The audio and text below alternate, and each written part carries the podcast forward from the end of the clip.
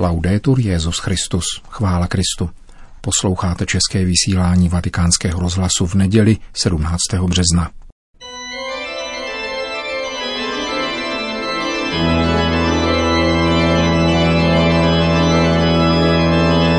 Komentář Církev a svět napsala italská historička a publicistka Angela Peličáriová.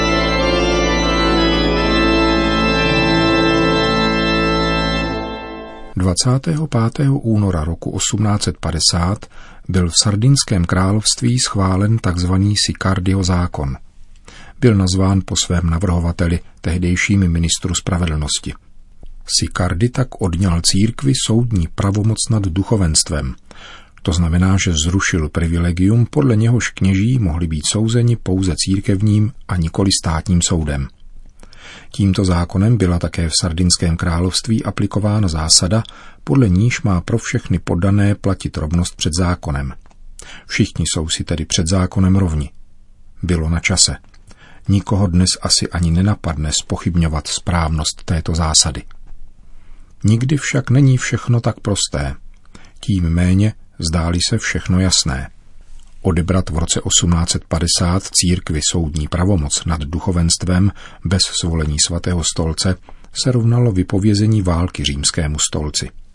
Tato pravomoc církve byla totiž zaručena konkordátem, který Sardinské království mělo s tehdy existujícím papežským státem.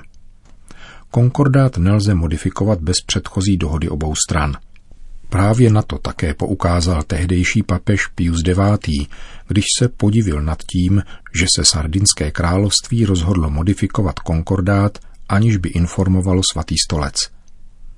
Postoj, který zaujalo Sardinské království, byl zjevně nepřátelský, jakož i neoprávněný vzhledem ke katolické církvi a jejímu státu.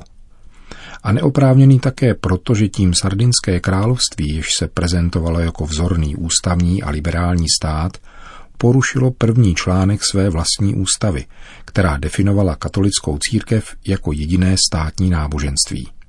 Zrušení soudní pravomoci církve nad duchovenstvem je důležitý článek války, kterou Sardinské království, nazývané také Piemont, rozpoutalo proti papežskému státu a katolíkům.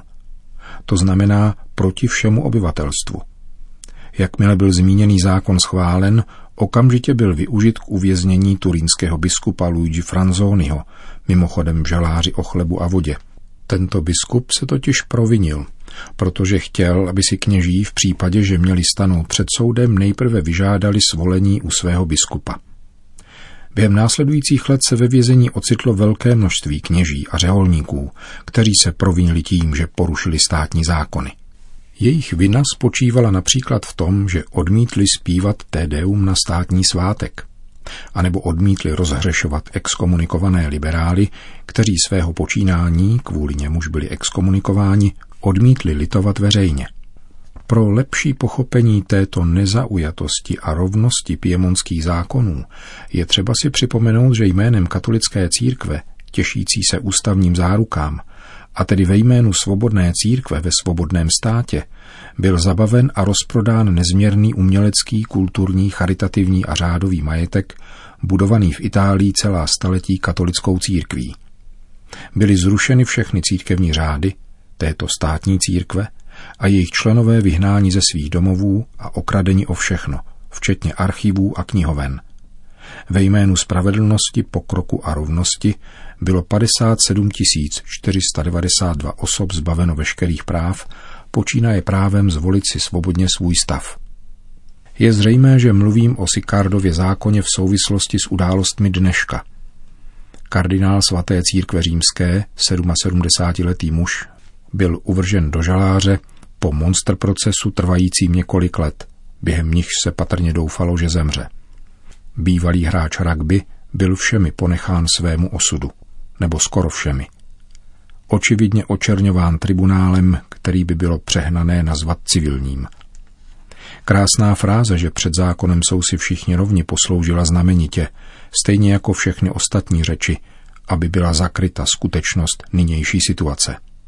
Začalo otevřené pronásledování katolické církve a jejich nejlepších mužů.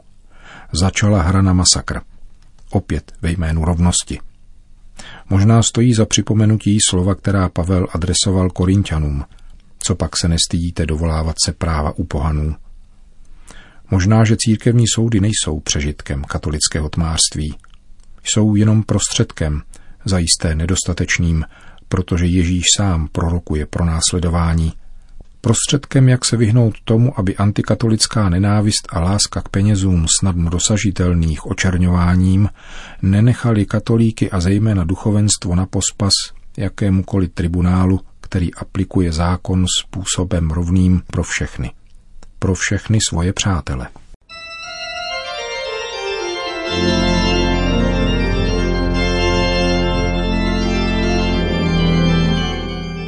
Byl komentář Církev a svět od italské historičky a publicistky Angely Peličáriové.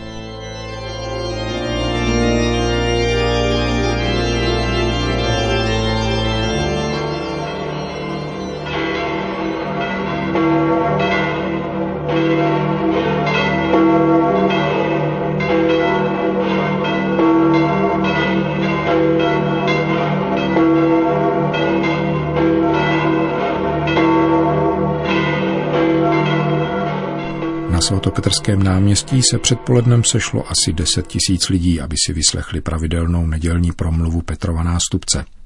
Papež František komentoval dnešní evangelium. Cari fratelli e sorelle, buongiorno. Drazí bratři a sestry, dobrý den. In questa seconda domenica di Quaresima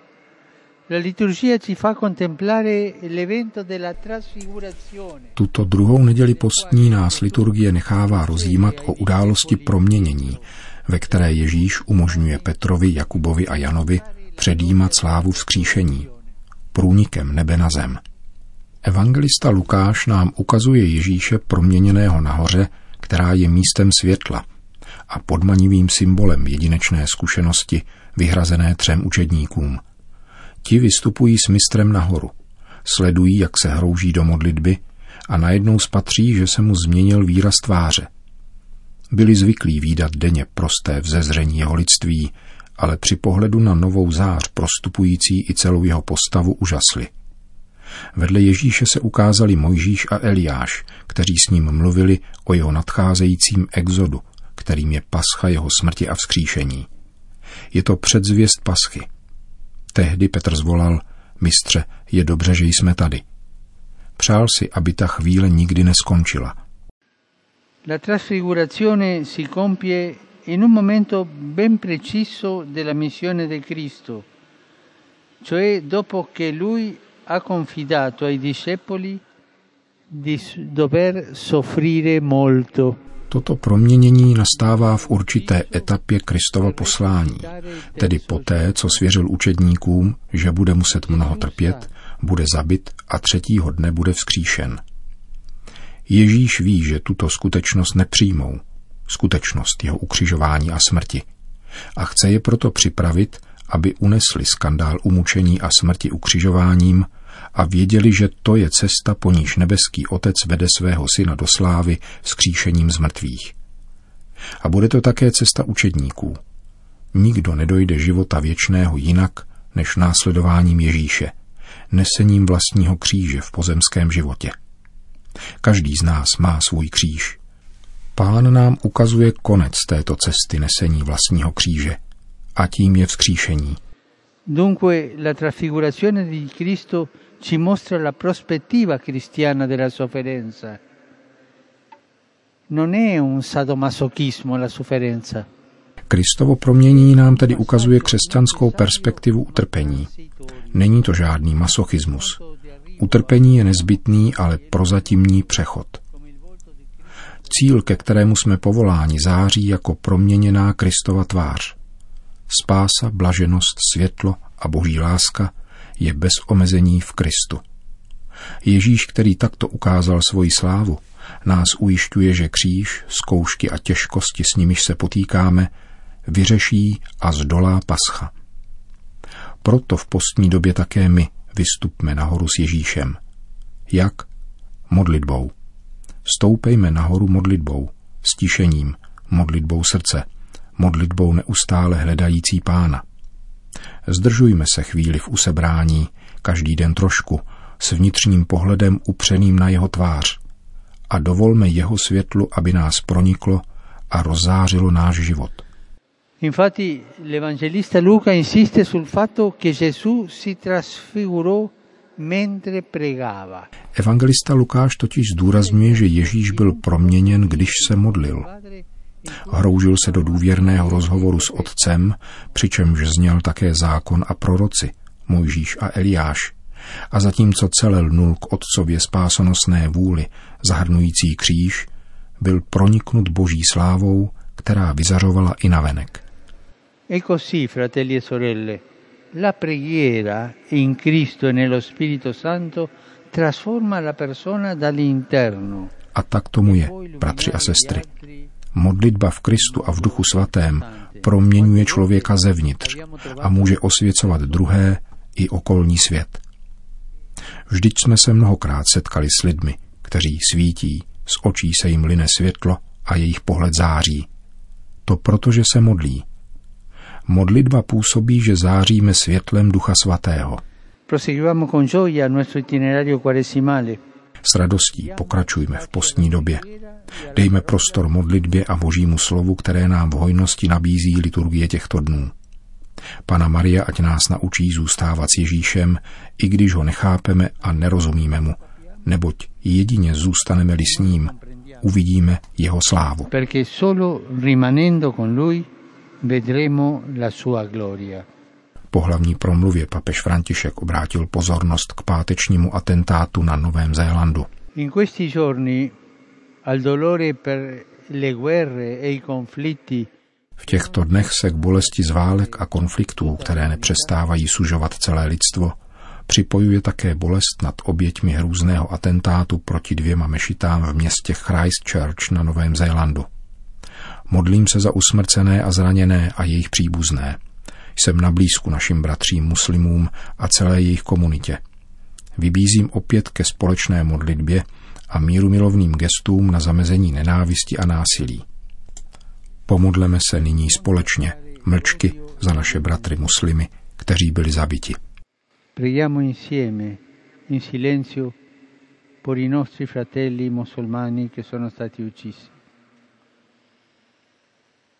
Po společné mariánské modlitbě Anděl Páně papež František všem požehnal. Sit nomen Domini benedictum, ex hoc nunc et nesque in seculum, aiutorium nostrum in nomine Domini. fecit celum et terram. Benedicat vos omnipotens Deus, Pater, et Filius, et Spiritus Sanctus. Amen.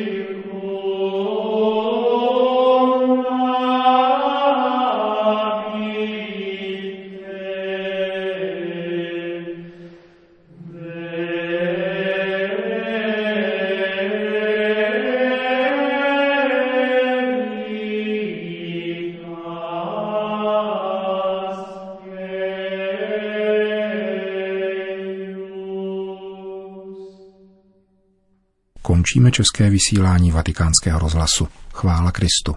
Laudetur Jezus Christus.